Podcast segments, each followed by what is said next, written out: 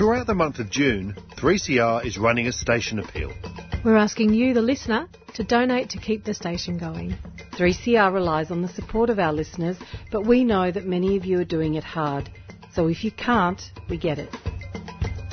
But if you can, head to 3cr.org.au to make your tax deductible donation to the 3CR station appeal.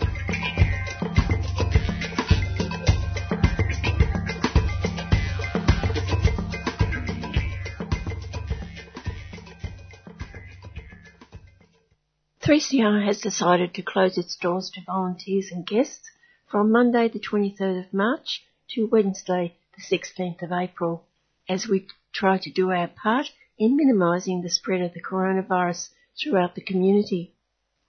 At the front of our minds is protecting the most marginalised and vulnerable.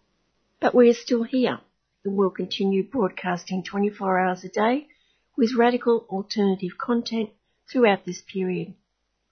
But things will sound a bit different. Some programmers will present their shows on the phone and we'll be finding creative ways to bring you our regular programming. So stay tuned, stay safe and be kind to each other. That was the message for all of us in mid-March. It's now nearly mid-June and hopefully in the next month or so the station will return to normal broadcasting. It's been hard, but it's been rewarding. Many of us have acquired new skills such as recording and editing interviews at home to be broadcast at the usual time of our program. Others hope to be back in the studio in the next couple of weeks. The usual June radiothon had to be cancelled as it was not practical or allowable to have us all in the building. But it has been an expensive time so far, which adds to the usual cost of running this unique radio station. We are now asking people to donate what they can to what we're calling the 3CR June Appeal. I sincerely trust that listeners to this program who are able to assist in keeping the station operated in what are still very difficult times. The preferred way is to donate online via 3cr.org.au backslash donate, but if you are not able to do that, please ring the station on 9419 8377. Those places again, 3cr.org.au slash donate or 9419 8377. And thank you. And now for Mr. Kevin Healy. A week, Jane listener, when we experience kindness, humility, sensitivity and self-awareness from our big Supremo Scuttle Them Morlash son and US of the UN of the US of the world, big Supremo Donald Trump of the poor. Here, as Scuttle Them seeks consensus between caring employers and evil unions who are temporarily not evil, agreement on essential economic reforms like crippling conditions, work practices caring employers and government call them, and in this case, practices is a pejorative. It's there bad for all of us, like holidays, weekends off, nights off, sick leave, costly health and safety measures, that sort of minor sacrifice. And the biggest barrier this week to industrial reform, the boot clause. Give boot the boot. The better off overall test, because caring employers so they can't do that which they exist to do, provide jobs and good pay for lazy avaricious workers, if they can't make workers worse off. Because the need to make workers worse off is the only logical explanation of why giving boot the boot, not making all workers better off overall, is number one on this week's hit list. It's one of those mysteries of the greatest little economic order of them all that we just can't comprehend.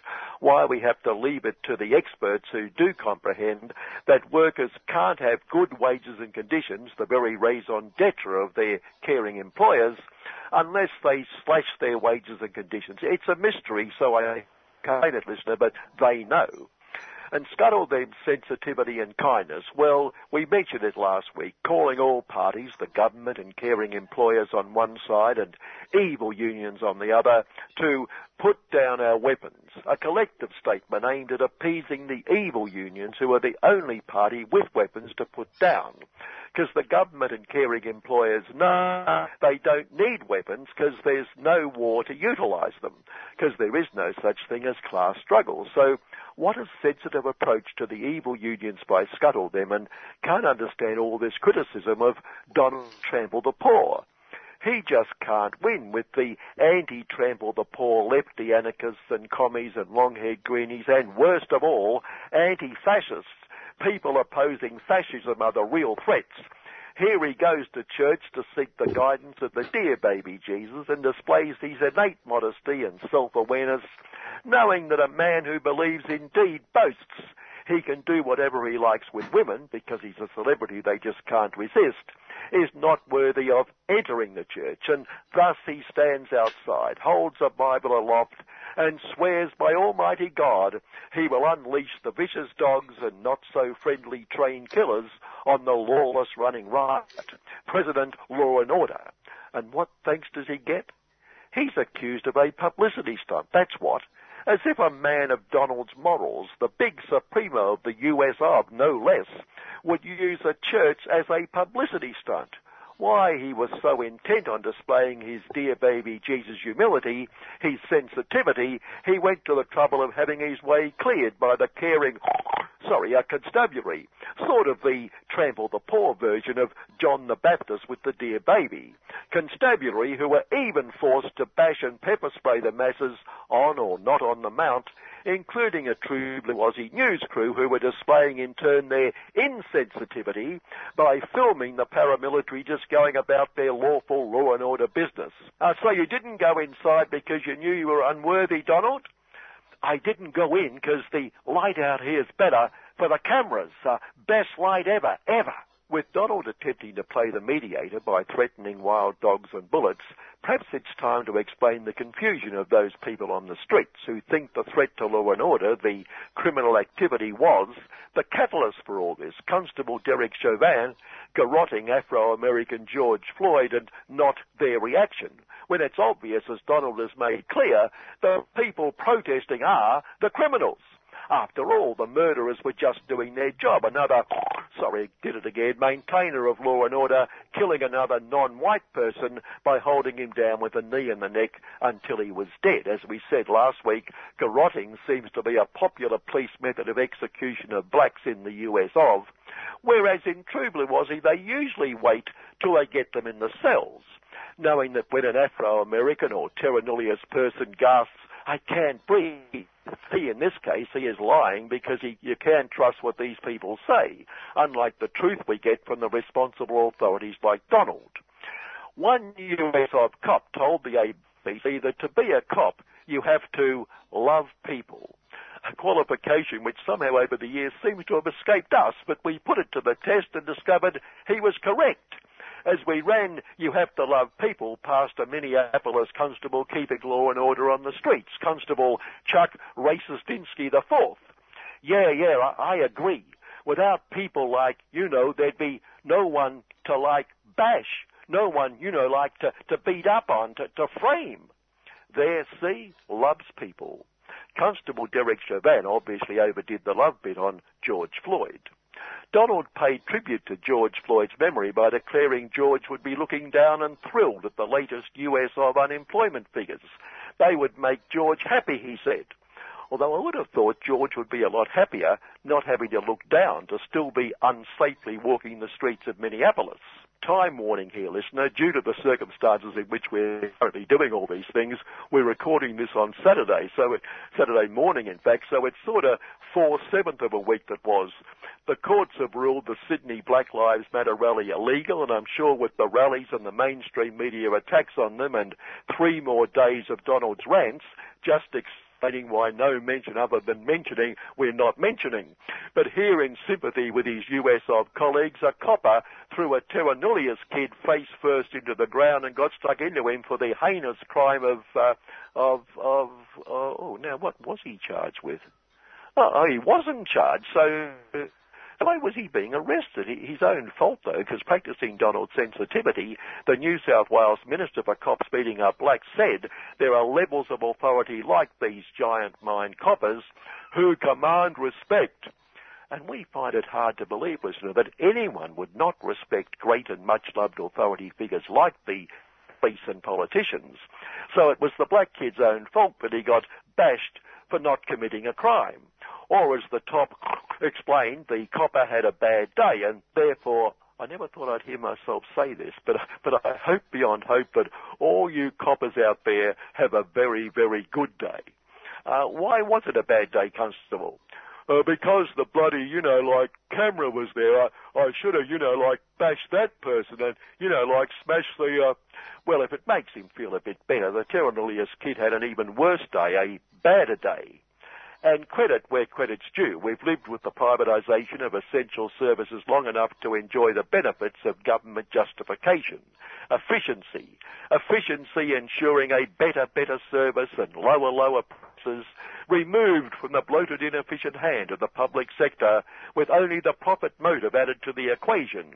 And we can but imagine how astronomical prices for handling containers on our wharves would be if they were still run by the inefficient, bloated hand, because in the two years since state big economic guru Tim Pallas, the other one, told us how much we'd all be better off when he privatised our ports, because even with the super efficiency of the private sector, a $3 something per container fee then has risen ever so slightly to $140 or so, a mere 3,000% increase in two years, causing a bit of a rift between the super ports private owner and the super efficient shipping industry and its super efficient customers the Minister for Ports, and I'm not sure why we've got one, seeing we don't own them anymore, but she says she'll look at ways of controlling this super inflation.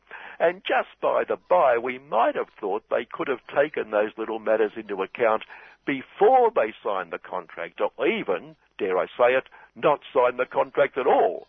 But no, no, that will be inefficient and therefore 3,000 uh, percent in two years. Well, my word, the workers must have got a huge increase. In fact, they're probably the cause of it because the only other possible explanation would be a little matter like greed in a private monopoly. But no, no, that couldn't be. We can't imagine that.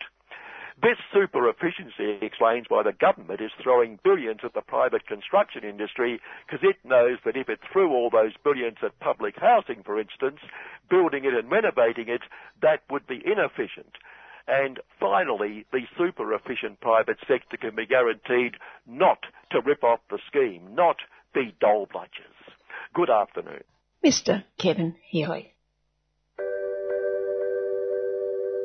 So this is in the middle of the pandemic where this billionaire is suing the Pentagon for a military contract for what most people think is the place that you order books from. It's a very interesting case study in pulling out the different threads of militarism and how it can really be embedded in so many aspects of our lives that we don't even realize that when we order something from Amazon that we're putting workers' lives at risk and that we're supporting what is becoming an increasingly important actor in the military industrial complex.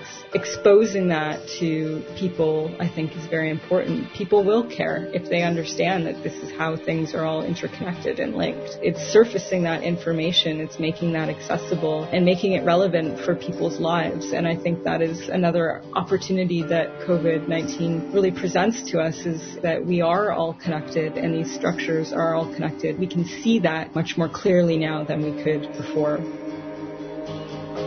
3CR, your station in struggle and solidarity. To donate, go to 3cr.org.au.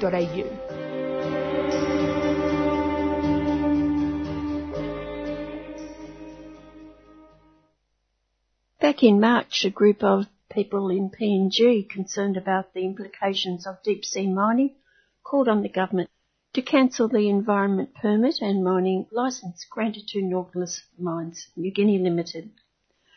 The leader of the group for the Alliance of Solwara Warriors said that there was a lot of debate and opposition to the project since 2011 and with the project being declared a failed project, the goal was achieved and asked the government to go further and cancel its mining and exploration license. When Nautilus was declared bankrupt, PNG was left burdened by a debt, having been persuaded by that company to invest in its failed project. And to emphasise the concerns of people such as those in PNG and other nations, a new report has been published to highlight deep sea nodule mining, its danger to the Pacific Ocean and island nations, titled Predicting the Impacts of Mining Deep Sea Polymetallic Nodules in the Pacific Ocean at a time when Canadian company Deep Green Metals has partnered with three Pacific governments to obtain exploration licenses for a zone stretching between Kiribati and Mexico. And there is increasing concern that the regulation could be pushed through under the cover of COVID-19, despite the absence of meaningful public debate. Dr. Helen Rosenbaum from Deep Sea Mining Campaign was a member of the editorial team. And I asked Helen first, for those who might not have heard of the proposed mining operation called deep sea nodule mining, could you briefly explain the process? These nodules are lumps of rock. People seem to like calling them potato-like. They do vary in size from golf ball size up to cannonball size. And they're really densely packed with combinations of metals, uh, most commonly manganese, cobalt, copper, iron, but depending on the location on the seabed, there can be different um, combinations, and hence they're called polymetallic nodules. They occur on the deep seabed, so we're talking like three and a half to six kilometres under the surface of the ocean. They occur within, mainly within an area of the Pacific Ocean called the Clarion Clipperton Zone, or CCZ for short. And the CCZ is a, is a quite expansive stretch of ocean that, that spans from uh, Kiribati across to Mexico. It's about four and a half thousand kilometres across.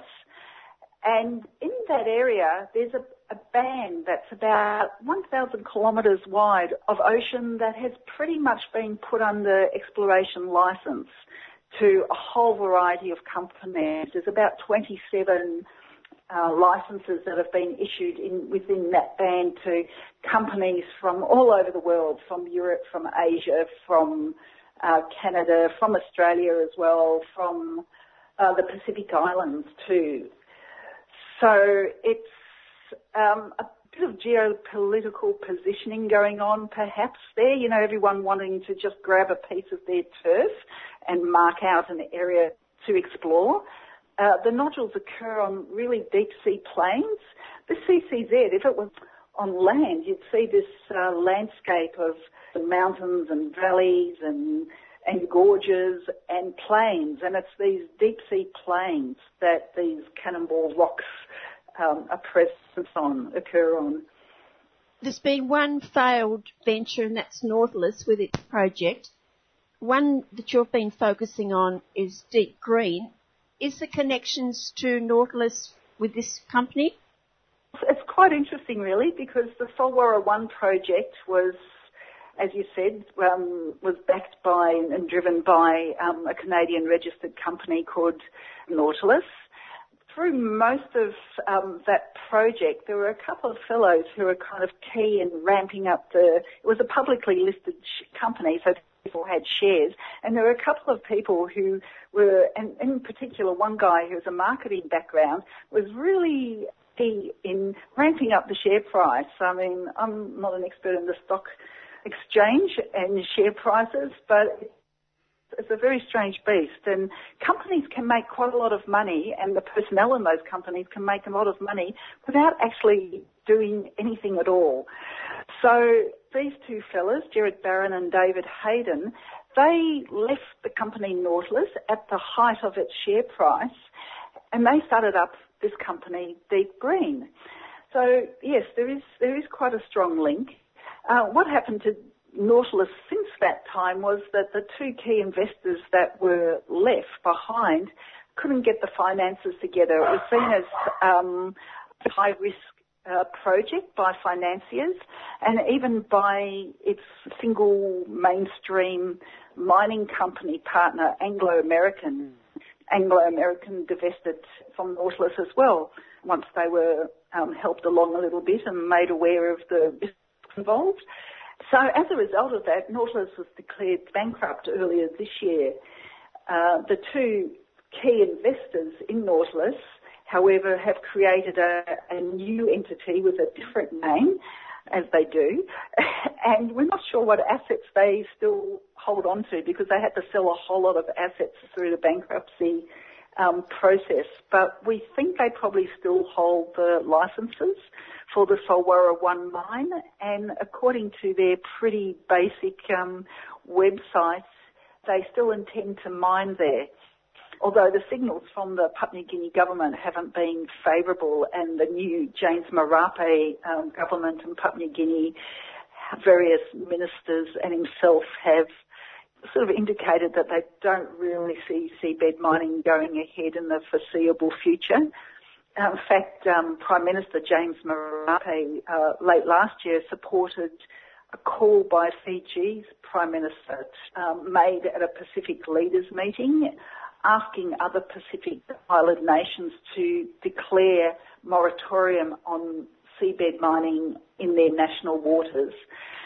So I think the fate of Nautilus itself, yeah, it's not looking good, but we're, we're ourselves and our colleagues in Papua New Guinea are still keeping a watching brief on the company, that's for sure. But we feel that, um, you know, Gerard Barron and David Heydon, they learned a few lessons from the Nautilus experience. I think they learnt that it was a stupid idea to try and set up a, a seabed mine 30 kilometres on coastal communities. So they're now going for licences um, within this area from the CC, uh, called the CCZ, which is remote from communities. And they've also learnt from the scientific community uh, of um, deep sea ecologists, ecologists that hydrothermal vents, which is what they were going after uh, in Papua New Guinea in the Bismarck Sea, which are these underwater geysers spurting out plumes of mineral-rich smoke that kind of settle on the seabed and form these these layers, um, very dense layers of mineral-rich rich sediment. That's what they were going for there. But the ecodiversity of uh, biodiversity of those areas is extremely high, and there's a lot of um, very interested scientists there. So I think they learnt that best to stay away from hydrothermal vents. So they're going to go for these nodules in the in the CCZ, and uh, have been really um, promoting them as dead zones. There's just these lumps of weird rock down there they don't serve any purpose and um, we're just going to clean them up. Like, you know, no one needs them and they're kind of, you know, they're just sitting there right for the picking. That was the basis for us deciding to commission a scientific review of um, the literature on these polymetallic nodules and what the impacts of mining them might be. This report is compiled by Deep Sea Mining Campaign and Mining Watch Canada and supported by other groups. It analyses over 250 peer-reviewed scientific articles. Does that number underline the concern wide, worldwide of deep sea mining? That there's so many? Well, it does sound like a lot, um, but even though there is that, that high number of articles, the knowledge base is still very low. I mean, it does indicate um, a high level of concern among scientists and interest among scientists um, as to what, what impacts might occur there. But because the deep sea is such a remote place, relatively few resources have been allocated to conducting field research there.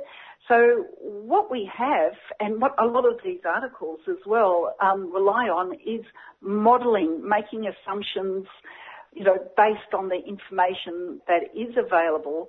And I think, as we all know from, you know, probably climate change modelling and, you know, other forms of modelling, a model is only as good as the assumptions behind it, the accuracy of those assumptions. And so, even though we reviewed all that that data, such wide variation between some of those the, the research results in those studies because of the very variation in assumptions.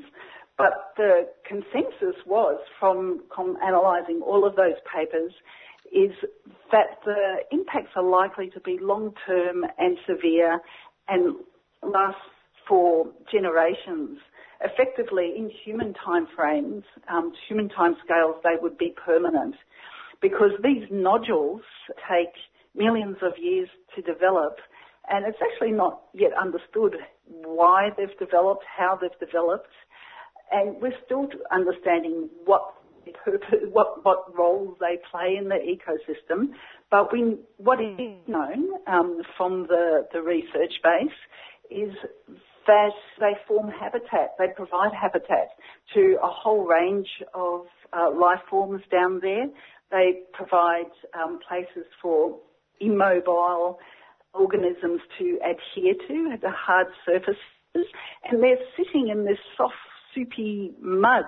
And it's thought that the between this hard surface of the of the rock and the soupy mud provides a really interesting um, mix of habitat that supports quite a lot of you know different kinds of life forms, as well as so removal of those nodules that take millions of years to form effectively removes that habitat and the creatures that depend on that habitat for millions of years, and uh, well, it's not known whether they'll reform anyway. So um, you know, it could be um, even in geological timeframes. You're listening to Dr. Helen Rosenbaum from the Deep Sea Mining Campaign, and I'd imagine that being so far under the sea, that those species have been just living their lives very happily. Thank you very much for a long time, and they're not going to react very very favourably to their their home being demolished.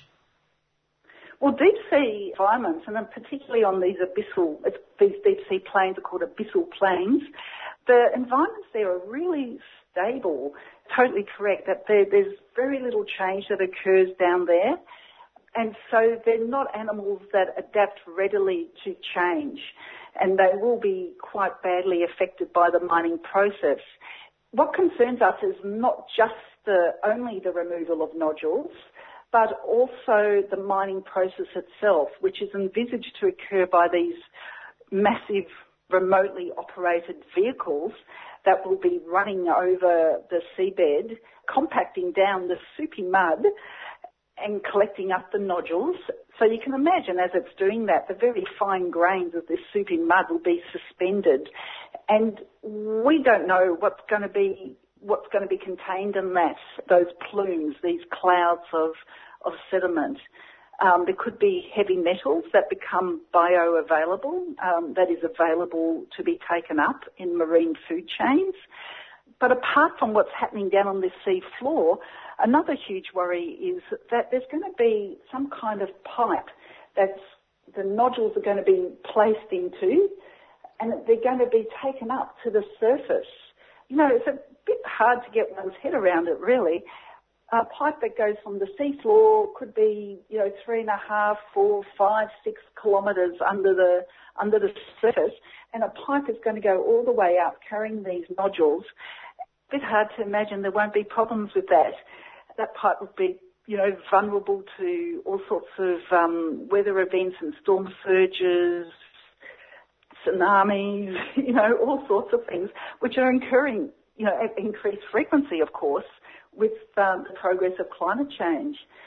There could be leakage, breakage and leakage of this slurry with the nodules anywhere along the whole water column going up from the, from the deep to the surface.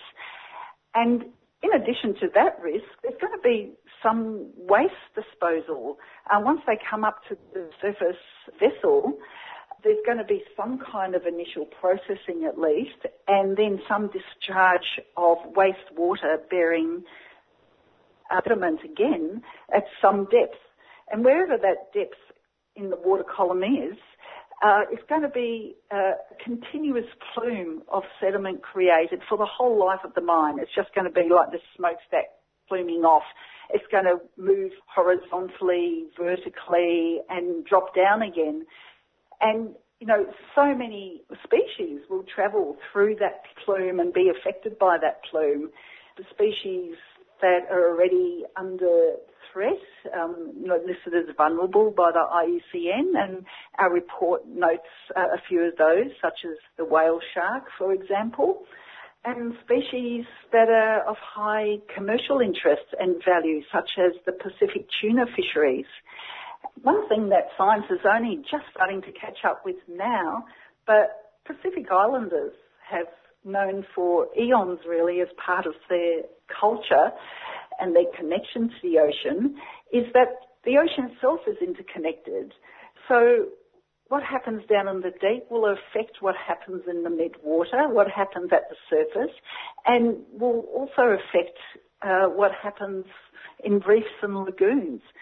So it's very um, likely that through the, the currents and the um, transport of sediment, as well as the migration and movement of species through these waters, that uh, human health will be impacted, that those marine food chains could become contaminated, and you know will end up in the top predator, which is us. There's really wide-ranging impacts from likely from seabed mining. And of course, this is untested technology, surely. Yes, of course. None of, none of it's been tested. Nautilus, um, I read a report recently that suggested that Nautilus, even though it's failed commercially, um, has left this, you know, lasting, valuable legacy for the deep sea mining industry because it was the only company so far to have tested equipment. But that equipment was tested in shallow waters. I think they got up to about 100 metres. So, so, and it's spent, that equipment spent most of its life in um, sort of sitting in a mud in Port, just outside Port Moresby. So goodness knows where that rusting, those rusting hulks are now. But no one knows really what's going to happen when those um, those large pieces of machinery are operating at the very you know highly pressure um, highly pressurized conditions of the sea floor, low temperatures, different kinds of chemistry down there.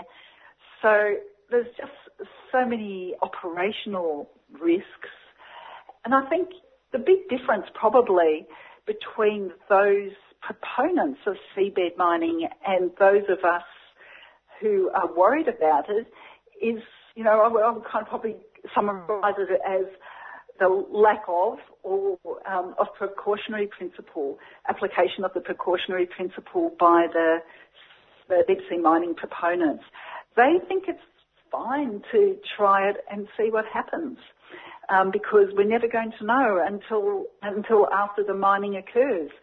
And that's a point, a key point that we actually make in our report is that that indeed is true. We aren't going to know what's going to happen until after um, mining occurs. But, you know, if you apply the precautionary principle, the sensible approach then would be to say this thing should not go ahead. You know, the oceans uh, are already in dire straits. The Intergovernmental Panel on Climate Change report on oceans and the cryosphere, our um, frozen areas, late last year indicated that if business as usual continues with the attacks on the ocean and the current pressures, the resilience of the ocean within the next 10 to 20 years is just going to spiral downwards. And that report didn't yet factor in seabed mining. This is the context in which these cowboys, these cowboy companies who don't care about anything else except their own um, profits, you know, are suggesting that we go ahead and, you know, it'll be okay, we'll monitor what happens afterwards. Yes, there's a, there's a very polarised debate about this. And one thing I'm pleased to say about our report is that it's, it's sharpened that debate and actually um, stirred up quite a lot more people to enter into the debate and the debate and have a think about seabed mining. Is there also polarised thinking amongst the people in the Pacific nations?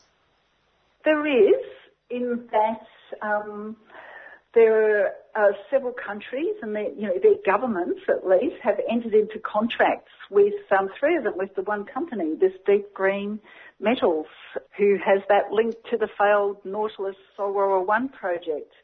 Kiribati, um, Nauru and Tonga have arrangements with Deep Green to mine these nodules in the CCZ plains. Uh, Cook Islands has formed its own state-owned company and has also entered into an agreement with a Belgian company to mine in CCZ, but are also looking to mine their own national waters. They have nodules in their national waters, and um, while the government done is doing that, civil society in those countries aren't in agreement. There, there hasn't been open discussion in those Pacific Island communities about whether this is a good way to go for them. And these are communities that depend on marine-based tourism, on their fisheries industries. So it's created quite a lot of conflict already, even before it started, between governments and their populations. And also, um, possibly between governments, because as I mentioned earlier, the Fiji, Papua New Guinea and Vanuatu governments supporting a moratorium and, and, and encouraging other Pacific Island countries to declare moratorium in their national waters for seabed mining. So you've got them on the one hand, and then on the other hand, you have um, these countries who have entered into the contracts. Whatever these other countries do, even if it's in the CCZ and isn't in their own national waters and closer to their neighbours, it will eventually affect the whole region through the connectivity, you know, what, what's called the transboundary sort of effects of pressures, human-induced pressures. You've called the report predicting the impacts of mining deep sea polymetal nodules in the Pacific Ocean. It's been out for about a week now. What responses have you had? been out for less than a week actually. Well, we have had um, a response from, well, not directly to us, but a kind of published response from the government of the Cook Islands, um, which we're looking into um, more carefully. And their reaction, I, I don't think they've really uh, addressed the content and the substance of our report, but their reaction has been to urge other Pacific Island nations to really get into seabed mining because this pandemic, the COVID virus, has shown how we can't rely on tourism for an income. So, you know, we need to get into seabed mining for a secure income.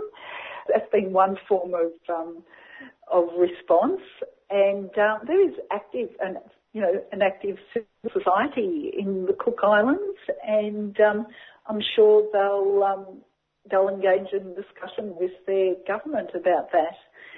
There's also there's been various other responses with uh, people who researchers who kind of sit on the fringes of the the mining companies and are contracted in various ways to the mining companies or just seem to be enthusiasts for seabed mining, just reiterating their points of view.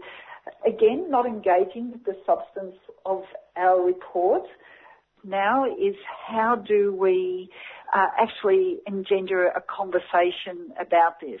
Because what, what our report calls for in the end is that there should be a precautionary approach applied because there's so many uncertainties associated with the impacts. But what we do know and what we can say with a high level of certainty is bad news. So we're, we're calling for a moratorium on deep sea mining, on mining itself, on the issuing of licenses to mine, and also on the issuing of further exploration licenses until we, we have um, defined um, a set of criteria but basically until the information gaps uh, are filled and we understand what and how things are going to be impacted. And until we have a, a transparent and open decision-making process in which the communities that are going to be affected actually have an opportunity to provide their free and prior informed consent to say that as a community we think we do want to go down this path. Does this involve a UN body to look further into this? The UN body that's involved with all of this is the International Seabed Authority, mandated to care and manage for the resources of the deep sea. In the area of the deep sea, that's beyond national jurisdictions. So not within the national waters of countries, but in that common area outside of that. And that area is often just called the area, um, amusingly. The ISA is mandated to develop regulations for seabed mining. Uh, there's complete regulations for exploitation and it's under those regulations that they've issued around 30 licenses for exploration. But they're in the process of finalising the regulations for exploitation, for the actual mining itself. Many of the mining companies, some of them very publicly, there's probably a lot that goes on behind the scenes, but, you know, at least publicly we can see Deep Green again really being quite pushy about the need to finalise these regulations to allow mining as soon as possible because these companies can't wait for the regulations to be um, finalised. They really, it's at that point that they anticipate that they'll really come into making money because once they have the licenses to mine, they feel that they're going to be able to then gain serious investments and, and that's where the dollars are going to roll in one question we're raising is if if you look at um, Deep Green's history and the and the link of the people, the the the current CEO Gerard Barron to Nautilus, one can only wonder whether that company is actually intending to mine anything at all, or are they going to play the current Pacific Island partners the same way they play the Papua New Guinea government. By the way, the Papua New Guinea government was left with a really serious debt equivalent to one third of its annual national health budget. And at the same time, Australia's uh, handing over serious money to Papua New Guinea to help them out of their debt. You know, one can only wonder what, what the Green really has in mind.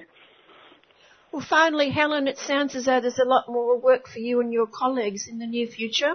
Yes, I think our voices are starting to be heard. There's uh, a number of reports that have come out ahead of ours as well that ours build on. I think it's all coming together quite quite well. We, we were really worried that the International Seabed Authority was going to go ahead with its July meeting and ram through these regulations under the cover of COVID, you know, with some kind of limited uh, internet sort of gathering because we've been protesting that and really raising the issue of that, and actually even Forbes magazine uh, highlighted that issue of the ISA doing that. They listed that as number five out of ten environmental problems most likely to get worse under COVID. As a result of all that pressure, the ISA has deferred its next meeting to October whether we'll, we'll have to see whether international gatherings are feasible in October with COVID. But um, it does give us some sense that um, our efforts haven't been in vain, and there there are some um, points of sensitivity that we can, and some levers we can we can try and push a little bit with the ISA. Just as a final. And another aspect of the ISA that we're uh, we've been working hard to expose is its corporate capture. That, like a number of other United Nations bodies, um, the influence of companies have been um, much greater than the influence of perhaps even some governments and certainly of civil society, which only has observer status at the ISA. And a particular concern is the Secretary General's relationship with the companies especially the company Deep Green. The Secretary General, Michael Lodge, has become Deep Green's poster boy in a way. He's been actively marketing the company and seabed mining. He's appeared in their promotional videos. He's spoken at uh, various forums, including Pacific Island uh, leaders forums, where he uses his position, which, you know, looks to be, as you would, ex- would probably expect the United Nations Secretary General to be, impartial and perhaps acting in the best interests of the member nations of the ISA. But uh, he actually goes to these forums to push the interests of the mining company and to and to push seabed mining at these uh, Pacific Island le- leaders. Uh, we published a report last year called Why the Rush, uh, referring to why the rush to conduct seabed mining in the Pacific Ocean. And we feature on the cover of that report a photo that Michael Lodge, the Secretary General of the ISA, tweeted of himself sitting in a deep green exploration vessel, looking pretty pleased with himself, um, wearing a deep green hard hat. So um, we feel like that photo um, probably speaks a thousand words, and yeah, so that's uh, of great concern to quite a few of us, and also a few other people associated with the ISA. And uh, Michael Lodge is up for re- re-election this this year, so um, we're wondering how that might go. And you've been listening to Dr. Helen Rosenbaum from the Deep Sea Mining Campaign. Hi, we're the Marindas, and you're listening to 3CR Community Radio 855 AM.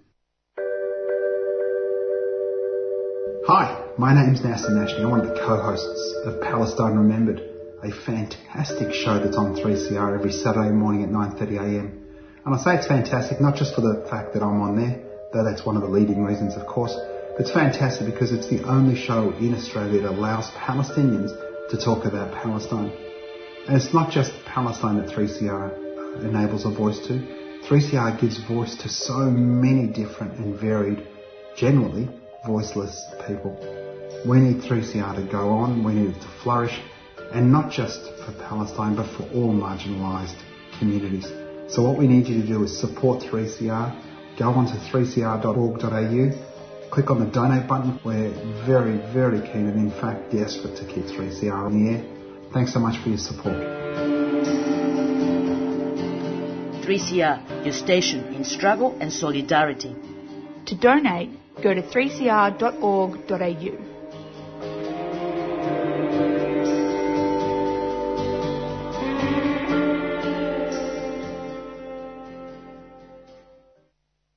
On Sunday evening, I talk with a tired, but I believe very positive, Jacob Grech about the Black Lives Matters protest the day before. I don't think he was feeling certifiably insane, as the New South Wales Police Minister labelled anyone who attended. And then everyone and their dog in the hierarchy said, stay home. Have you ever heard the opposite? And if you go, you will be fined. In light of all this, I asked Jacob how he judged the protest. Well, it was absolutely amazing. I've got to, I, I guess, give a bit of a disclaimer to start with. I only saw part of the rally because my crew and I were doing sound, mobile sound in the middle of the rally. There was a stage set up at the beginning and end, but we provided sound at three places along the rally and with a mobile PA rig travelled with the rally. So we never got to see the whole rally. But we were on Bourke Street, and as the crowd moved by, I did my usual thing of doing a hard count, and I got to 23,000 before a, a sound incident pulled me away, and I don't think I got halfway through the crowd. So 50,000 people, peaceful, uplifted spirits, angry, of course, but it was one of the the best vibe demonstrations I've ever been on, and I've been on a few. People get to tell their stories, the families. Yes, the families told their stories. People listen. Normally, when you're at a rally, for example, people are talking and half the crowd are having their own conversations, but people actually shut up and listened to what people were saying, which was amazing. And the solidarity with people there was I guess like it's it's one thing to say whenever we have a whenever we have a protest on various issues, particularly where it's affecting one particular sector of society, people are respectful and in solidarity. But there was a real emotional solidarity there on the weekend. People wanted to hear the stories and people were feeling the grief. It was cathartic, I'm sure, for a lot of the Indigenous people there. But I guess the other thing too is that it wasn't just, while it was about Aboriginal deaths in custody, it was also Black Lives Matter in solidarity with the United States and around the world. So I think a different thing that I never felt or, or didn't witness at previous solidarity rallies was that African communities and refugee communities also played a big part in it. There were African speakers and um, and it was an acknowledgement that this is about the systemic inherent racism, I guess, in this in this society. So it was a real bringing together. And Palestinians were represented there as well? Palestinians were represented there as well. I believe there was a Palestinian speaker on the main stage. I never got to hear them, but I can't tell you what they spoke about because that was at the time when I was mucking around with other sound at my end of the gig. And people have the sense that there were demonstrations or protests like this going on in not only around Australia, but in many countries in Europe and also in America.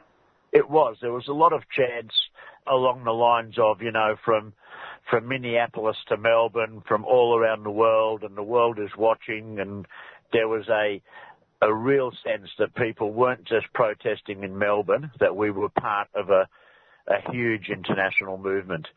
And again, I haven't felt that for a long time, that recognition that we as a people are in it together. In fact, the last time I can think of anything like that was probably close to, geez, maybe even 20 years ago for the No Gulf War rallies, you know, when the big weekend when people went out everywhere.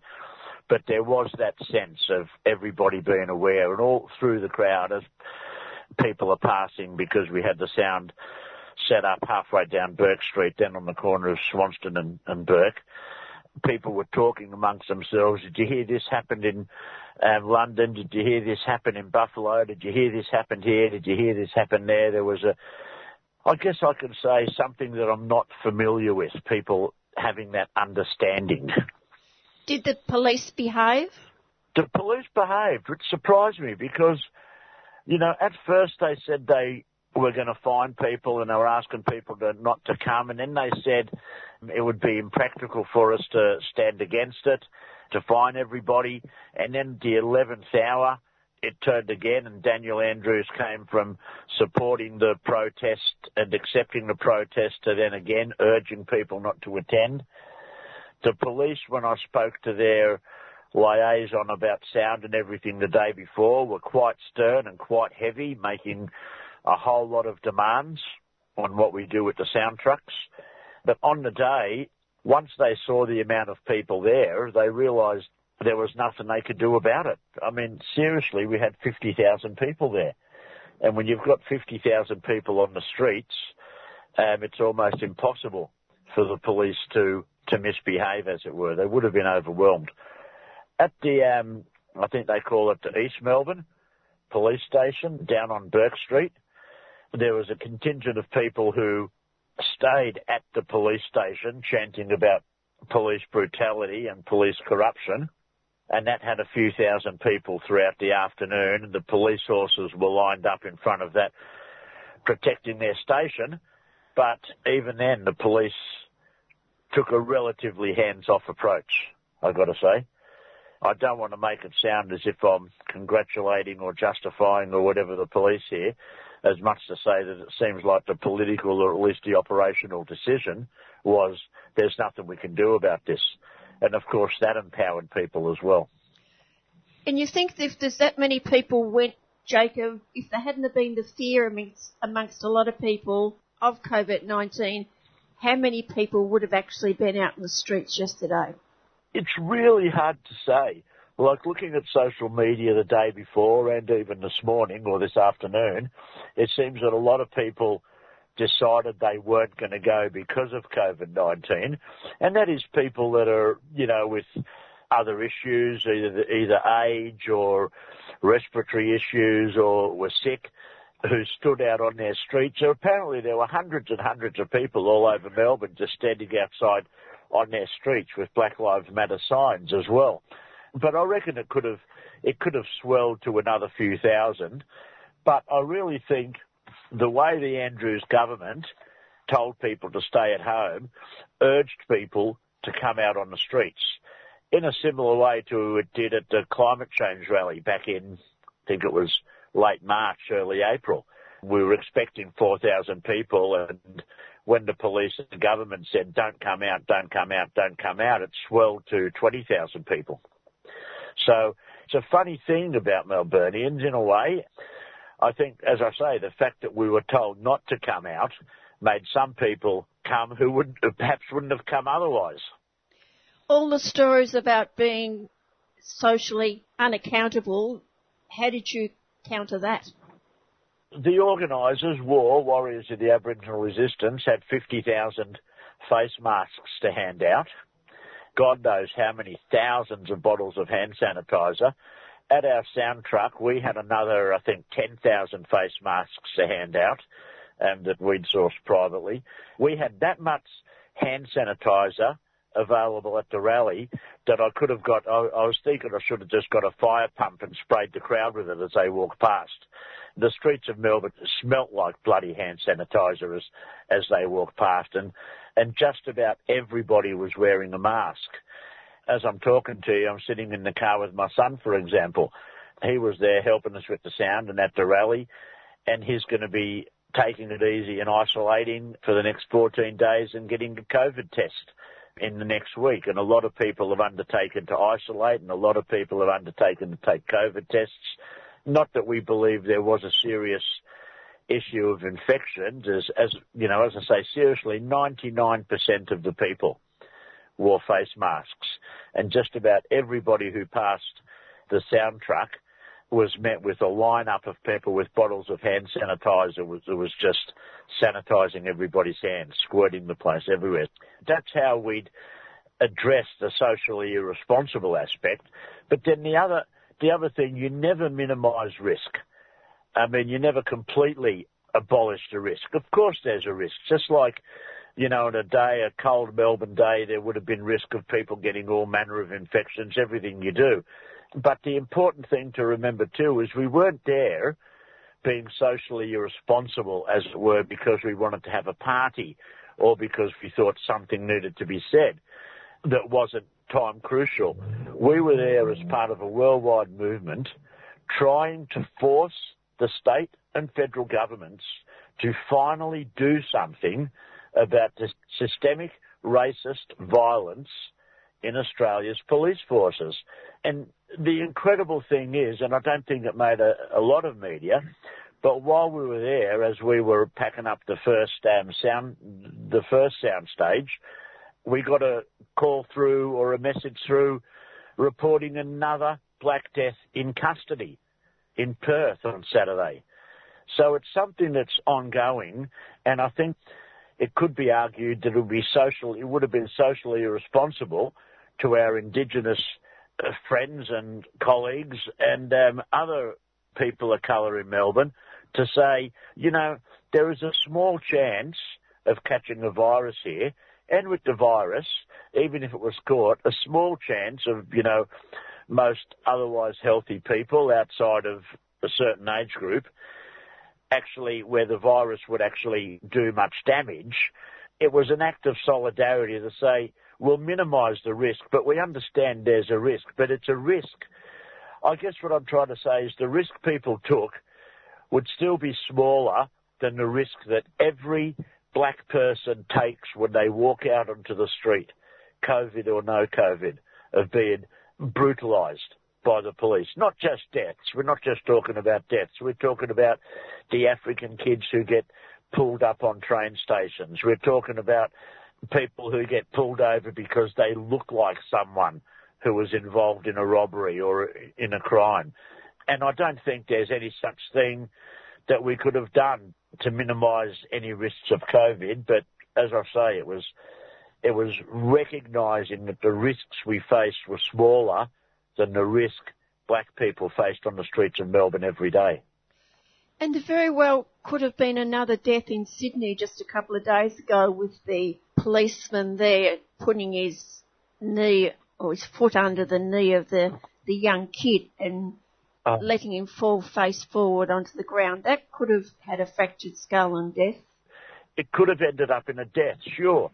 But then the other thing to bear in mind with that is that, you know, was it the commissioner or someone from a sen- a senior copper said um, that the cop was having a bad day, as if that's almost excuses it. But even with what did happen, what we saw is young blackfellas watching that happen in front of them and then it spread on the news and through the mainstream and social media. Now what happens say to a kid who saw that when he was 11 years old the other day in two years time a copper yells at him says stop there and he decides to run because he saw that. So it's not only the immediate deaths that cause death. What that did is it helped strengthen the culture of fear and mistrust that is natural and quite smart for young Indigenous people in Australia. While it didn't kill that young kid, it's a part of the whole thing which is going to lead to more Indigenous deaths in future.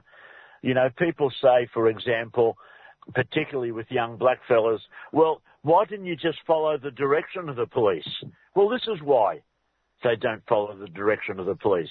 Because they don't want to have their legs cut out from under them and land flat on their face. It ups the ante for the young, for, for the young blokes. And then that, of course, ups the ante for the police that say, well, he was running away, therefore I had to shoot him. No attempt for a counter protest by the right? Never saw any, never heard rumours of any. And there were a couple of people in there with a sign saying all lives matter. Um, but they were quickly asked to take them down. There was one person I saw in there with an Australian flag on their back, an Australian flag cape.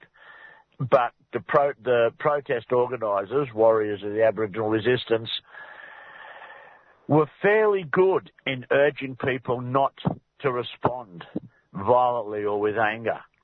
The Workers' Solidarity Group um, provided marshals. There were hundreds of marshals, all of whom have been trained to de-escalate those kind of situations. We had uh, a dozen of them forming a barrier around each of our sound locations, just as an example.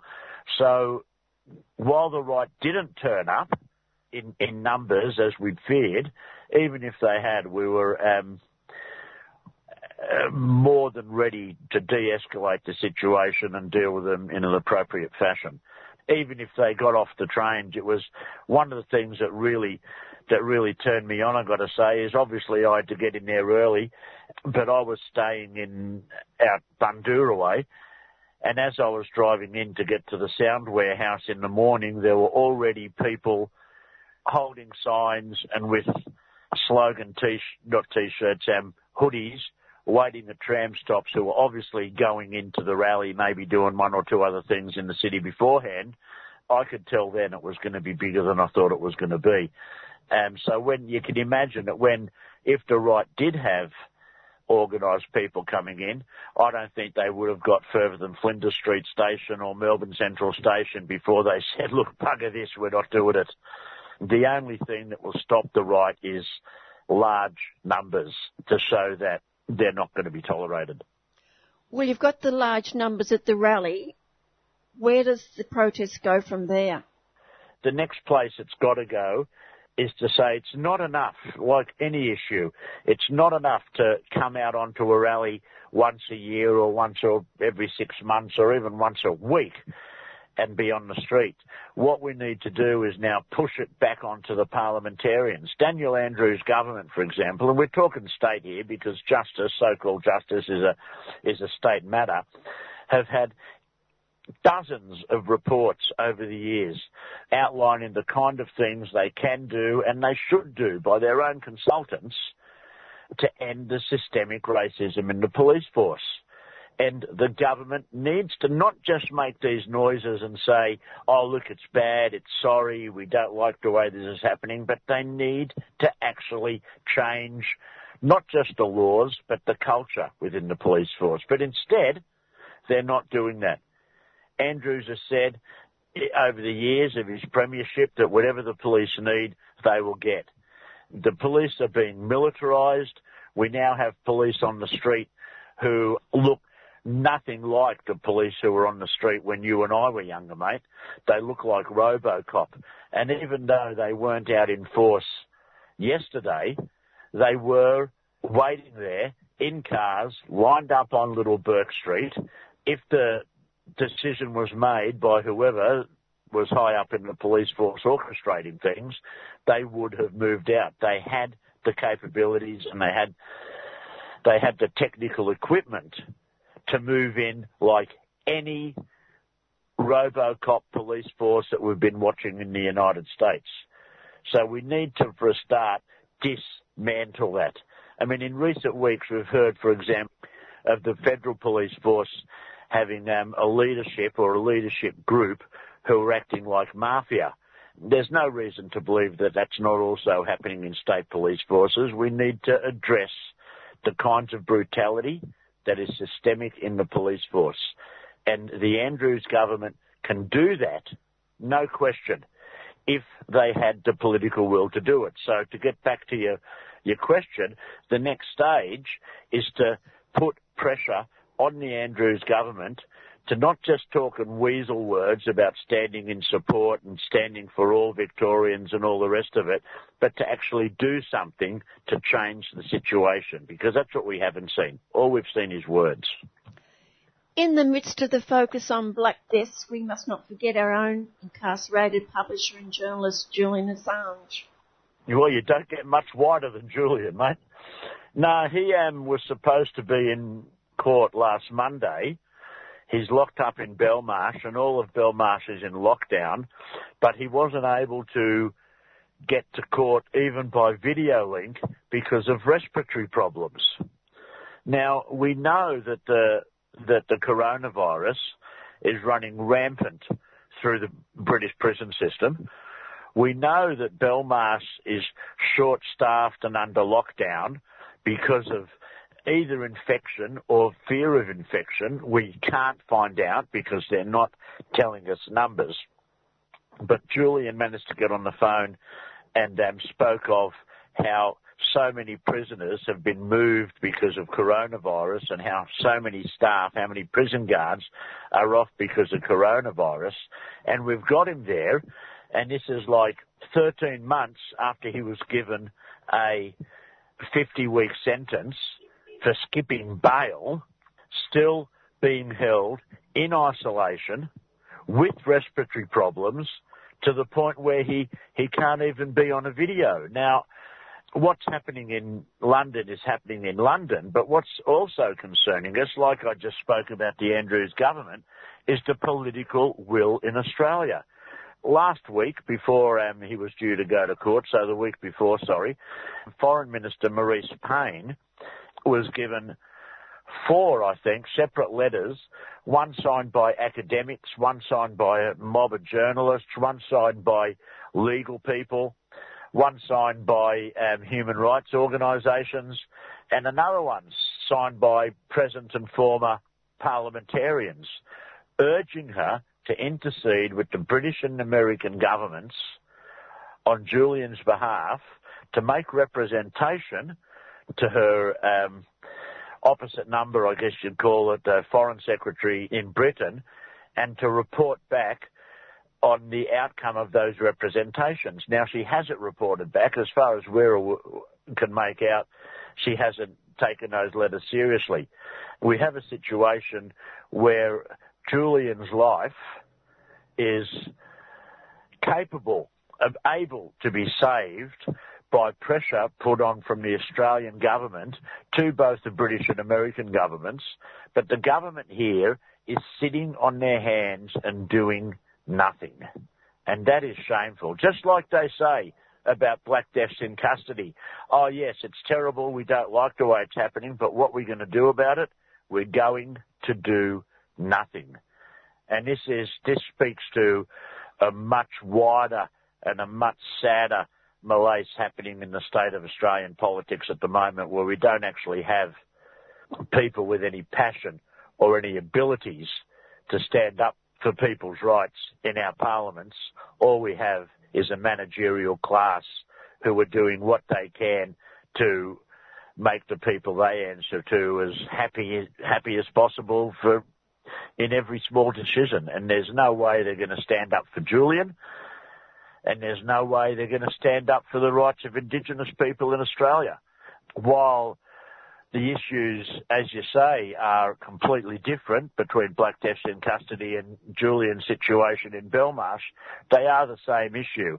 And that is that we have a ruling class who are profiting both through power and in a whole lot of other ways from the oppression that they're putting on um, Australian citizens at home and abroad. And that needs to change. Yes, I am calling for revolution, by the way.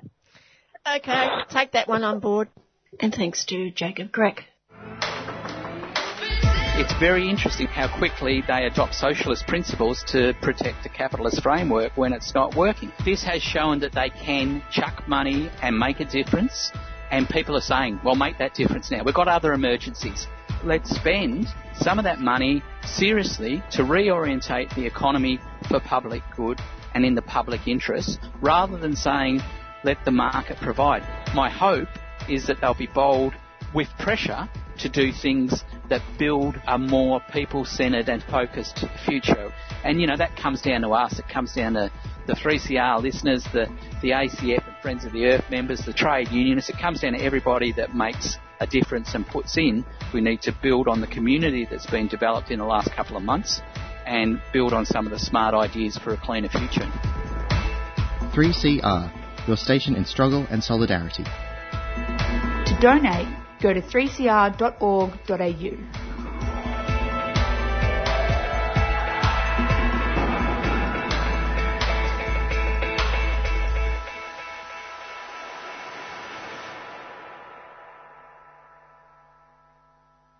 You're listening to 3CR Community Radio 855 AM on digital and online. 3CR Radical Radio. I'm reading from a news release from the International Coalition for Human Rights in the Philippines.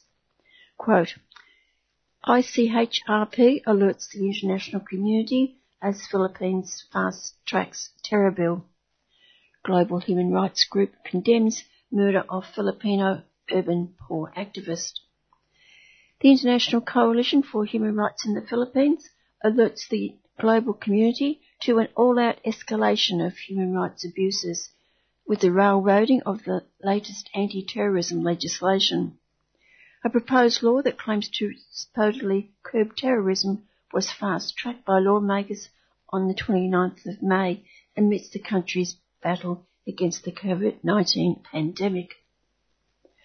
To discuss this bill and the general situation in the Philippines, I'm speaking with Peter Murphy, who is the chairperson of the International Coalition for human rights in the Philippines. But first, Peter, I want to go back a month to the 5th of May and the shutting down of a broadcast network in the Philippines. Who is it? The ABS-CBN network, I think, accounted uh, the last survey earlier this year for 44% of the broadcast market, that is TV and radio. That, that's, that's 44% of the audience in the country was following that uh, network. So, it, you know, it's like shutting down the ABC, except that it's a private company, you know, it's, it's a very significant and really vicious attack on the media by the, the government of the Philippines. And the reason given? Uh, that its uh, license had expired. of course, it was like a technicality, but uh, the normal thing is to apply for a renewal of the license and for it to be granted. Um, and in the law of the Philippines, it's a, uh, decision of the Congress to do it. But uh, the application was simply stalled in the Congress until it had expired. And then the National Telecommunications Commission, which supervises the area, in the past, when this type of delay happened, had just uh, provided a temporary extension of the old license until the Congress did the uh, process. In this case, the National Telecommunications Commission simply uh, issued an order for them to cease broadcasting on uh, the 5th of May. Was it in any sense a radical network? No, it, I, I, would say it's uh, very much in the middle of the road, uh, but it was reporting uh, significantly on the war on drugs, where again, if you can imagine the crime beat of a journalist, there's uh, bloody corpses, you know, many, many every day. By reporting those, the president felt that his war on drugs was being criticised, and commentators or opinion pieces uh, in the ABS-CBN was critical, you know, of, of, of the obvious lawlessness of the war on drugs. So the president himself had already by last November been issuing statements that there was no way ABS-CBN would be getting its license renewed. It was very much a, a presidential decision. Of course, social media is already very big in the in the Philippines, like around the world. But there are 11,000 people working for the network, so the quality of the journalism, you know, cannot really be replaced by social media. The uh, editorial processes and so on just uh, have been stopped. So I think the company is owned by the Lopez family, which is a big, you know, oligarchic family. That's why the idea that they're radicals is, is a bit of a joke. And I think that the family has uh, decided to keep the staff uh, employed, even if they're not getting any income. But I don't think they can do that for more than a month or two, really. So the situation could be retrieved, but it's, it, there's no apparent prospect of that. Well, apart from social media, what is left for the people of the Philippines in the sense of media? Well, there are other television stations. It's just that the biggest one by by a mile has, has disappeared. So you know, it's a it's a um, not as good a uh, range of options, and, and especially in news, I think it's it's a significant hole. But of course, it, this isn't broadcast media we're talking about. So the print media is, is covered by separate laws, being an older technology and so on.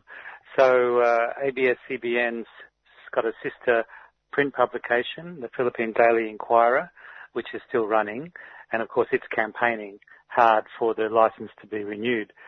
I should have said there is a court case that the, the company went to the to the Supreme Court for a stay of the suspension of their license, and um, the the court should have uh, decided by now. But the court, you may recall, has already been corrupted by the president a couple of years ago when the chief justice was removed in an unconstitutional process. So really, I've got no expectation that the court will move in any time. I, I do think it's a matter of public pressure, and we, we're in this period of the coronavirus uh, around the world, and in the Philippines, it's also a fairly severe uh, situation where the lockdown has only just been lifted and uh, uh, actually no, it's continuing to June 15, I think. So the military presence on the street, the, the constriction on movement of people and so on makes it very difficult, I think, for the people to push uh, for this uh, really bad decision to be reversed. Well, if the powers that be felt that they could do this to this media network, how safe are print media outlets? Well, they're not safe. You know, a particular way of the law working was used to uh, shut down ABS-CBN. It would have to be some other legal setup, you know, manipulated to to take action against, uh, say, a print media or another company. But you know, there's already been several actions taken, uh, like um, you know, alleging that the uh, uh, broadcast company like Rappler, the online one, has got foreign investors in it, which uh, at an illegal level. There, or there's something wrong with their corporate reporting, or they haven't properly registered themselves with the Securities and Exchange Commission. You know, these sort of things about taxation, auditing, and investment laws, they can all be deployed. So I think the media, different media companies are really pretty well all owned by an oligarchic family and uh, it's um, you know uh, elite level politics we're talking about here. Each family will stand up for itself, and it will try to look for allies and so on. So I think there will be a sort of a a, a lot of support for ABS-CBN to get its license back coming from other media people, but uh, the the fear is also there. This, this reminds people of Marcos because once Marcos declared martial law, he simply seized the companies, just seized them and gave their management to cronies. So, you know, it's in living memory, and uh, I think that uh, people in the media and in the elite are aware of this. I've read that this is the second time in history that this network has been closed down. Was the first one under Marcos? I believe so. Actually, I haven't uh, read the details of what Marcos did to this company, but the Lopez family was, uh, you know, against Marcos. What's the new law that was brought in on the 29th of May? It's called the Anti-Terror Bill. That was the bill, and it was to amend the Human Security Act of 2007, which is basically the sort of overall uh, anti-terrorism law. So the Human Security Act was bad enough. Like, very, if you read it, it's very similar in scope and, you know, really sweeping uh, style to many of the anti-terrorism laws in, adopted in Australia since 2003. But the, this amendment, which it seems to have renamed the whole act into an anti-terror act, it provides for a council to be appointed to uh, supervise the anti-terrorism effort of the government, and the council is authorised to issue, well, they're not really warrants, to issue orders for searches and orders for arrests. Um, and then the pe- people arrested can be held for 14 days without charge, without appearing in a court, and that can be extended for 10 days. So 24 days detention without charge and without appearing before a court. And again, people can remember the Marcos time. So there's there's really a fear of um, mass arrests and uh, no real legal provision to contest these things. And as I've made comments to you already about the Supreme Court, uh, it's it's really unlikely the Supreme Court would take measures to counter this it's also clear if you read these provisions of the Act and then you actually read provisions of the Constitution adopted in 1987 after Marcos, that it's just completely unconstitutional, these provisions I've just described. So in the Constitution itself, it says that nobody can be detained and uh, not appear before a court under charge longer than three days. So they must appear within three days, which is very generous, actually, to the uh, authorities, but um, three days is a far, far short of 14 days or 24 days. And uh, it's also illegal in the Constitution to arrest without a warrant, but now it's being given a carte blanche. And uh, also, there's no DPP involved in this. It's not really a judicial process at all, the laying of charges and issuing of warrants. Normally they're done by judges. Now it's going to be done by a committee of military officers. Well, if the Constitution is being ignored, isn't it martial law? Yes, it is martial law. It's martial law in real life on the streets when pretty well every corner there's a soldier with a gun asking for your ID. That's that's the sort of real daily life under COVID-19 in the Philippines. And um, these sort of broader things like these new provisions of this act, that's unconstitutional. And the previous high level orders given towards the end of 2018 for, they called it the whole of nation policy to suppress local communist terrorist groups, something like that. It's got a long acronym. It's, basically a martial law uh, operation, and um, it's it's led to uh, some deadly outcomes in Negros and now more recently in Bicol, and um, the mass arrests of trade unionists uh, last October. So all of these are features of martial law. And the, the, military themselves post on their Facebook pages lists of organisations to be suppressed, which are all legally registered organisations, trade unions and, and human rights groups and uh, Indigenous peoples organisations and women's organisations. So, you know, it's, it's completely unconstitutional type of government now, and it's correct to describe it as martial law because it is really being run by generals. And are these groups being targeted at the moment? There's threats issued against them, and uh, yes, people have been shot dead who are on these lists in the last month. The uh, uh, hounding of trade unions is continuing. We, have got a, an interesting counterpoint has just happened in that the United Nations Human Rights Council issued its uh, report on the human rights situation in the Philippines last Thursday, June 4, and uh, they really spelt out not not making this declaration that we've just discussed, you know, that uh, it's a martial law regime, but specifying in, in quite fine detail the broad range of abuses of human rights being being experienced in the Philippines, and that these are, are state driven, the and and recommending very significant countermeasures, um, including uh, the international community whatever the Philippines government says in response to the report should authorise more monitoring and more investigation, more support uh, for the human rights advocates in the Philippines. So the Philippines government has rejected the report, uh, saying that its conclusions are based on wrong information. But I think it's uh, it's like it's just a preliminary now because the Human Rights Council is due to meet either virtually or in person in Geneva in a few weeks' time, and uh, and the Philippines government representatives will have to talk to the other governments representatives there about this report.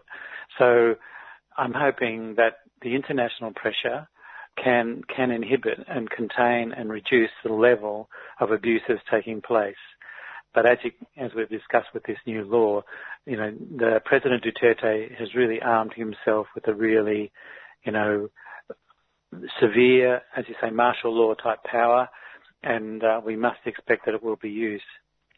There hasn't been much international condemnation of Duterte in the past, so why are we expecting anything to happen now? Well, there has been there has been in the past, but I, I would agree that it's been quite muted in the in the period, say, since the Marawi uh, city uh, bombardment and, destruction, which was in 2017. So really, we've had two and a half years of no real, you know, uh, criticism, and that I think corresponds roughly with the Trump presidency in the United States. Prior to that, even the Australian government occasionally criticised Duterte, and certainly the Obama administration did as well, and certain people in Europe uh, also did. So, yeah, it, it could come back, um, and I think the UN Human Rights Council being a, a forum in which the facts can really be put out in a clear way is, is uh, going to help that to happen. I'm, you know, we're in Australia, and uh, it is it is depressing that the Australian government won't make any public criticisms of Duterte, even though these very very bad things continue to happen. And um, privately, though, the Australian government is criticising the, the uh, detention of uh, Senator De Lima. It's criticising the war on drugs. It supported this Human Rights Council uh, investigation and, you know, presuming, presumably it will support the report. And uh, it's also been donating money to the Human Rights Commission of the Philippines to help its uh, capacity to investigate abuses. Yeah, so you know we've got a two-level thing where our government won't won't stick its head above the parapet, even though it knows you know it's a very very big problem what's taking place in the Philippines. So uh, part of that is a military relationship with the United States and and you know the alleged uh, need to fight Islamic terrorism in the Philippines, but um, that that sort of is very flimsy, really, when you look at the facts. Well, we don't really have to supply soldiers to the Philippines, do we? That's our choice, isn't it? That's right. That's right. And unfortunately, at that level, Australia has been increasing its military contribution to the Philippines, and including soldiers in the Philippines, Australian soldiers in the Philippines. It's pretty secretive about it, but it, as far as we can tell, there, there's probably a couple of hundred Australian service people in the Philippines at any one time. Finally, Peter, what protection is there for the people of the Philippines from the virus? It's really it's hard to give a good answer to that. It, there's virtually no real protection. There's virtually no real testing actually happening in the Philippines. So no one really has a picture of the spread of the virus. The uh, hospitals have virtually no equipment. Their lockdown has caused extreme stress because of hunger. It's a lot of people earn their income by the day and buy their food by the day. So they've had to rely on virtually, they don't have savings, you know, just what their uh, family can scrape together, what the local government authority might be able to distribute to them, and what you know voluntary community organisations can distribute.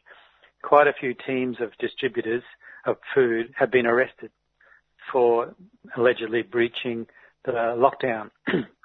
so it, that's actually political repression. It's just a really a situation of extreme stress in the Philippines right now, and uh, no real medical uh, support of any substance.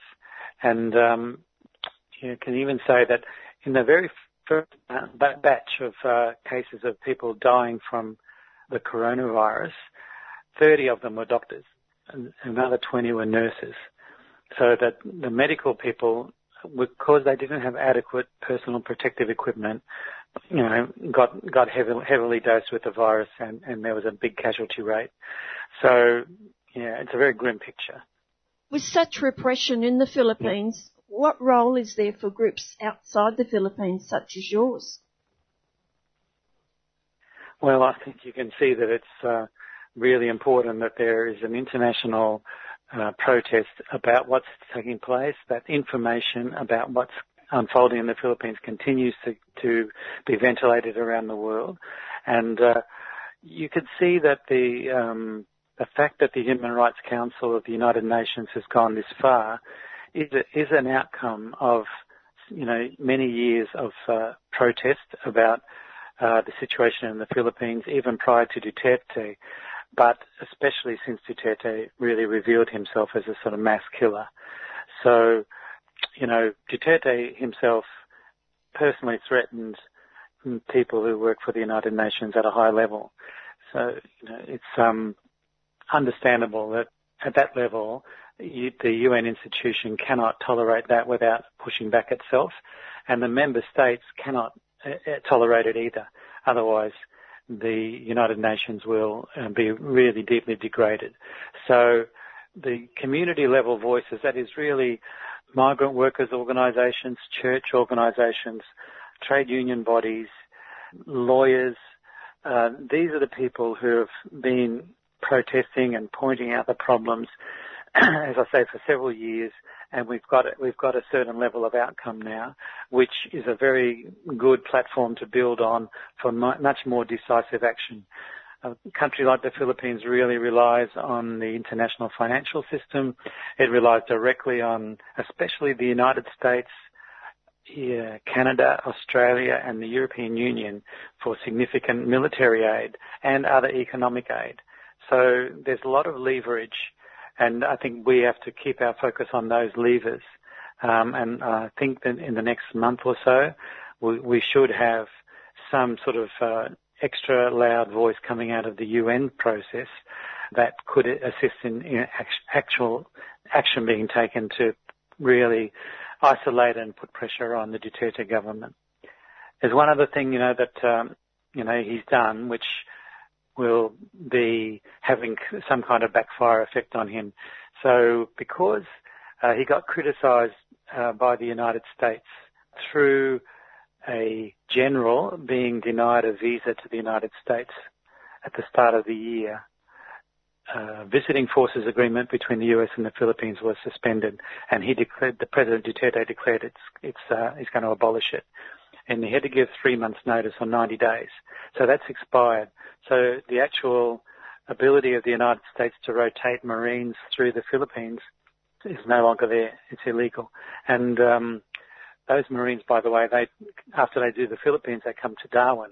So the whole whole operation between Guam, Japan, uh, the Philippines and, and Darwin is, is, sort of been uh, destabilized. But um, I myself can't imagine that even President Trump will uh, let that happen without some kind of pushback. So we, we should keep our eyes on that as well. And this, uh, there could be another bad side effect for Australia from that is if the uh, US can't send troops to the Philippines, you know, the only other country with a visiting forces agreement with the Philippines is Australia. So we may find pressure coming on us from Washington to send significantly more soldiers to the Philippines uh, ourselves. So that would be an issue to take up as well, because there's no doubt that our military aid and so on, our, the people we train in, in Australia from the Philippines are involved in human rights abuses at a scandalous level. So we, we've got a lot of challenges in Australia, but we've got uh, basis to fight it. Thank you, Peter. Okay, Jan, thank you very much. I've been speaking with Peter Murphy, the chairperson of the International Coalition for Human Rights in the Philippines. When you compare an old growth forest compared to a forest which is regrowing after a disturbance like logging, they're actually quite different ecosystems. Generally, like older, wetter forests, slow down the path of fire, and this is actually quite a well-known phenomenon. Historically, these big, large fires have been quite rare, but what we've seen in the last 20 years is they're becoming quite a lot more common. So we've had three in the last 20 years. This is definitely because of climate change, which is making our ecosystems a lot drier and the fire weather more intense. 3CR, your station in struggle and solidarity. Jump online and give what you can. Go to 3cr.org.au.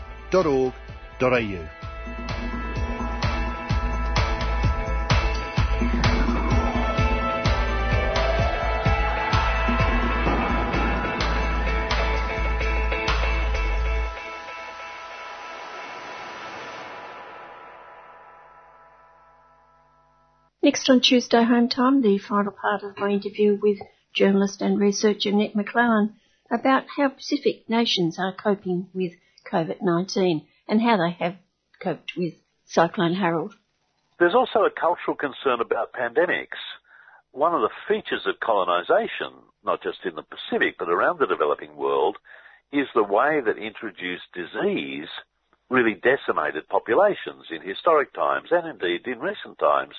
You know, going back to the days when the Spanish and the British and others brought smallpox to the Pacific and killed communities through smallpox, through influenza, uh, through measles, through other diseases that these isolated Pacific Islands had never had. There's a deep cultural memory about the threat of pandemic. That's why the Pacific has been largely successful because people just instantly locked down. They just said, no, we, we want to stop foreigners coming.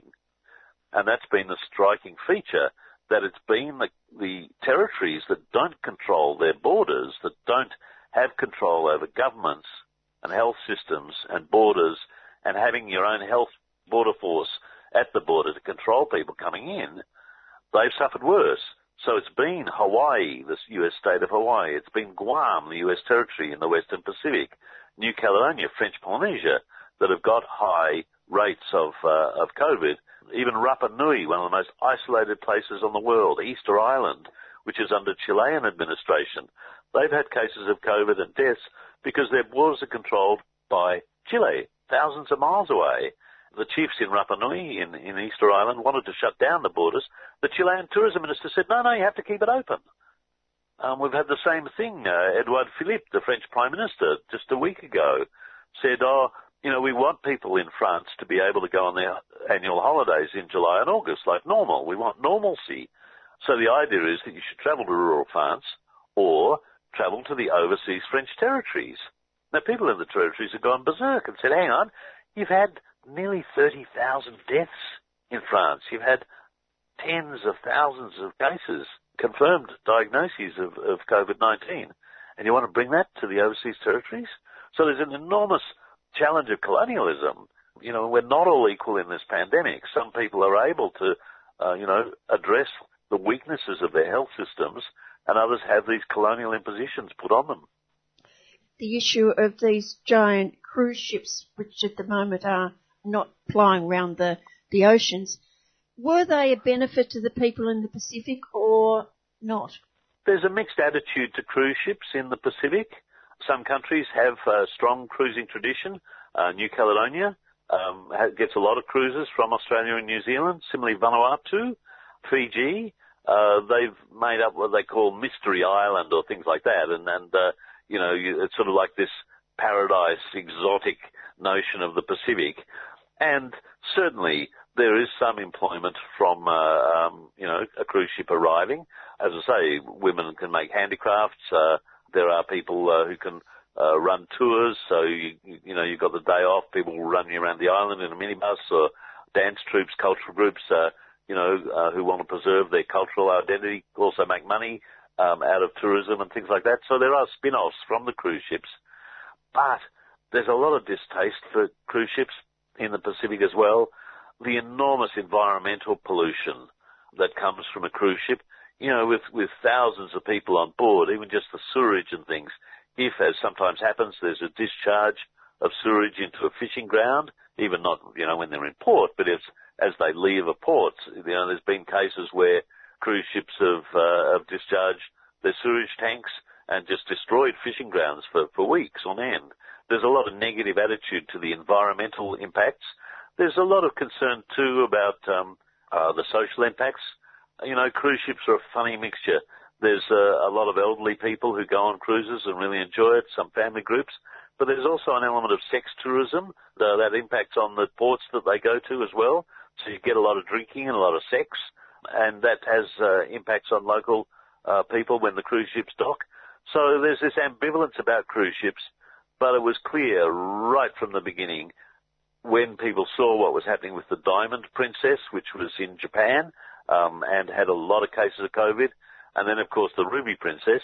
People um, in the Pacific were monitoring what was happening. I think earlier with the Diamond Princess, before the Ruby Princess blew up in the media, basically everyone just banned cruise ships from day one. Uh, you know, in, in late February, early March, most Pacific countries just said no cruise ship visits. It's an economic hit. Um, it can be a, a social hit for the, the communities that do get some benefit from the tourism, but the cost was enormous. And we're, we're in a globalized media environment. People now through social media, through TV and things can information, and particularly the Diamond Princess the stories coming from the Diamond Princess in Japan very early in the pandemic shocked a lot of Pacific governments and they recognised that cruise ships were one of the first things to go. How widespread is social media in the islands that you travel to and how important have they been to alert people to the problems of the virus? It's very important. You know, social media is spread widely through the Pacific. You know, mobile phone technology is, is everywhere the quality of the uh, bandwidth and things is a problem. Um, you know, surprise, surprise, it's the thing we have in Australia. In big urban centres, there's quite good broadband. The further you go from town, the more you go into regional areas, certainly into outlying islands, the, the bandwidth can disappear. There's a lot of effort now to connect um, the Pacific Islands to super fast broadband, and indeed that's a battleground. Huawei offered to build a cable, say, to the Solomon Islands, and under the Turnbull government, Australia stepped in to offer to pay for a, a, a cable connecting Australia, PNG, Solomons, so that Huawei technology, Chinese technology, wouldn't be used. That was one of the earliest battles under the Turnbull government in the current Cold War against China. You've had companies like Digicel and Vodafone uh, spreading phone uh, technology. That's been really important to get to rural areas. They don't have great bandwidth to download, you know, a lot of telly, but certainly simple SMS messages can be sent from, you know, most, uh, many, not most, many rural areas around the region and have been used in quite innovative ways. A lot of countries, for example, use simple SMS uh, text messaging for cyclone warnings. And so that technology has been converted uh, fairly rapidly to spread, you know, the basic messages of wash your hands, maintain social distancing, um, the basic health messages. And uh, I wrote an article um, a couple of months ago about uh, really innovative responses being done, you know, using social technology and also just basic peer-to-peer community education.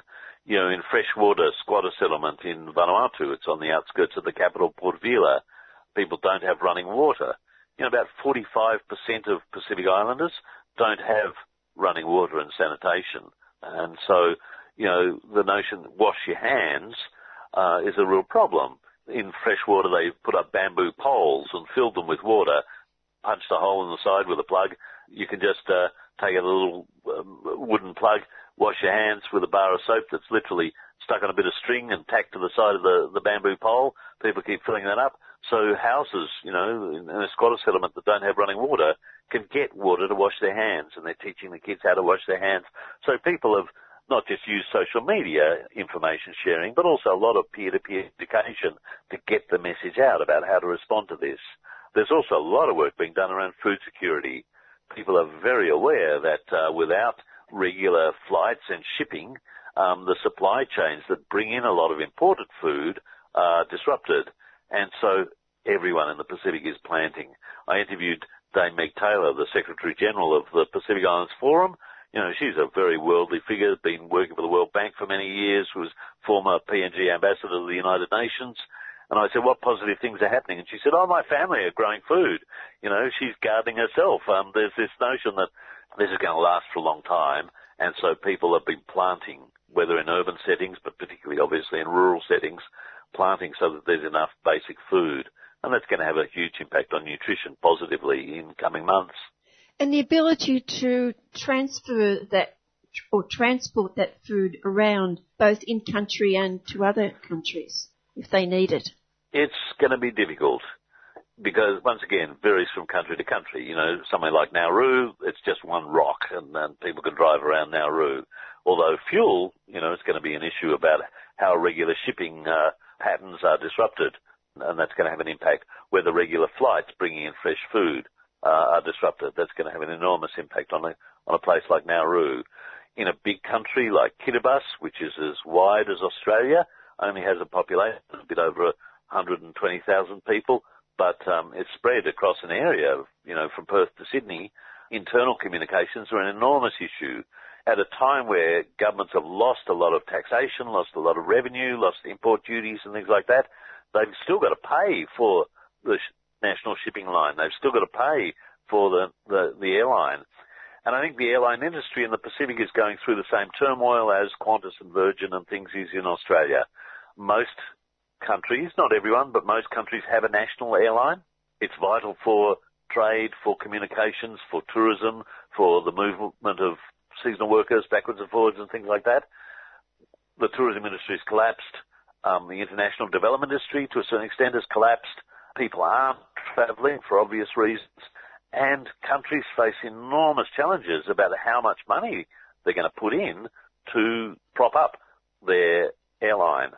Uh, we've just seen, for example, uh, Fiji Airways, which is one of the biggest airlines in the region. They just sacked 400 staff and there's an enormous dispute, industrial dispute underway um, about what will happen. They're looking for a, a government bailout of the Fiji Airways of, I think, over $200 million, $227 million. I Have to check the figures in order to um, save the airline, and uh, it's a significant problem in PNG. It's a big question. You know, one of the the concerns is that it's going to be the first cases of COVID were found. Uh, uh, the first one, in fact, was a fly-in, fly-out Australian miner who was diagnosed when he flew in from Australia. Obviously, people coming through Port Moresby, the capital, the major international airport in Port Moresby. The question then is internal flights to other parts of the country. Will that be a vector for the transmission of the disease? Every country faces its own challenge, and most Pacific countries like Australia have the challenge of big urban centres being cost effective for transport. So Sydney Melbourne is a major air route, but to get good services out to rural areas is a major problem. You know, these are poor developing countries by and large, and to maintain services right across the country, Australia's just seen the collapse of Virgin, uh, one of its two largest airlines, and most rural and regional air services are under enormous pressure think what it must be for our Pacific neighbours. Just thinking about road transport, Nick, in particular, scarcity of petrol and diesel. Yeah, know, there's still shipments underway, but uh, one of the problems for the Pacific is they, they don't control the commanding heights of the economy. There are major resources like tuna where the Pacific has fought to build up its share of, of the revenue, but they're very dependent on things like diesel and uh, um, uh, imported oil to uh, run electricity. And that's one of the reasons why for the last decade or two, Pacific countries have been making the shift to renewables. Some have gone a long way down the path to move away from uh, electricity generated by diesel oil just because of this crisis. The you know Pacific are, are price takers. You know the battle between Russia and Saudi Arabia over the price of oil causes enormous fluctuations on a global level. The growth of shale oil in America has disrupted the oil market globally in recent years, and the Pacific just has to wear it. Um, so they've been very eager to make the transition to new energy systems, decentralized energy systems, reliant on renewables, on solar, on wind, on wave power, and so on. Um, that transition is well underway in some countries, a long way to go in others, but uh, energy is is a major problem. Look, Pacific Islanders are just like the rest of us. The questions of lockdown, the questions of how soon do you open up the economy, the questions of the gaps between the well-off who can sit at home and in comfort and ride out the, the storm versus people who are on their, their last dollar, um, who are reliant on work that isn't available and who don't have options. Those divisions are evident in the Pacific just as they are in every country in the world. What's missing from the discussion though, obviously in the Australian media, is two things people underestimate the strength and resilience of Pacific communities. Vanuatu has just had a national election. It's been hit by a cyclone. It's had a COVID pandemic. It's got political problems. But people in Vanuatu are still battling on. And it's tough. No one's denying that. But there's a resilience and a pride that people will get through. This is not the first time, you know, that this sort of global whammy has affected local concerns. The second thing is it's not about China. China, for many Pacific countries, apart from the four countries that recognize Taiwan, China is just one in a long line of development partners, and they come with good points and bad points. People in the Pacific aren't naive about the surveillance capitalism that's been created in China. You know, the capitalist roaders have been running the place since the late 1970s, have the interests of Chinese corporations at their heart. They want to rip off Pacific resources just like American companies have, British companies have, Australian companies have, New Zealand companies have. People are not naive about the geopolitics of this. But they've made a decision, most Pacific countries, not all, but most, that China is a development partner that they want to work with. It's the second biggest economy of the world, and they're not naive about the geopolitical interests that the United States and China have. They're worried, however, about being trampled by the elephants. And Australia is playing a role where we're trying to force our Pacific neighbours to choose between the United States and the ANZUS Alliance and China. And most Pacific governments, Papua New Guinea, Fiji, Samoa and others, are saying, we want to be allies with Australia. We want to be partners with China. We can do both. We can walk and chew gum at the same time. But people are being forced into a corner and it's happening. And that's one of the problems of the you know, geopolitics of the pandemic that people are being forced to address that question at a time that they're dealing with human survival. And it's a, a really striking moment where people are looking at who are their friends and who they're not. You know, Donald Trump the other day, and you know, said that the United States was looking at resuming nuclear testing, and that's to send a diplomatic signal to China. But it also sends a diplomatic signal to the Pacific. This is a guy who's withdrawn from the Paris Agreement on climate change. This is a guy who refuses to give funding to the Green Climate Fund, just like Scott Morrison did. And this is a country now that's talking about the resumption of nuclear testing. And, and, and you want people to go with the ANZUS alliance instead of China? It's madness. And, you know, Australia's grand gesture this week is $17 million funding so that we can send better homes and gardens to be broadcast through the region as a sign of so- Australian soft power. There's some programs that people in the Pacific love from Australia. Everything from the NRL rugby to The Voice and, uh, and music. Gardening Australia. A friend in Papua New Guinea told me he loves Gardening Australia. But Better Homes and Gardens? I'm sorry.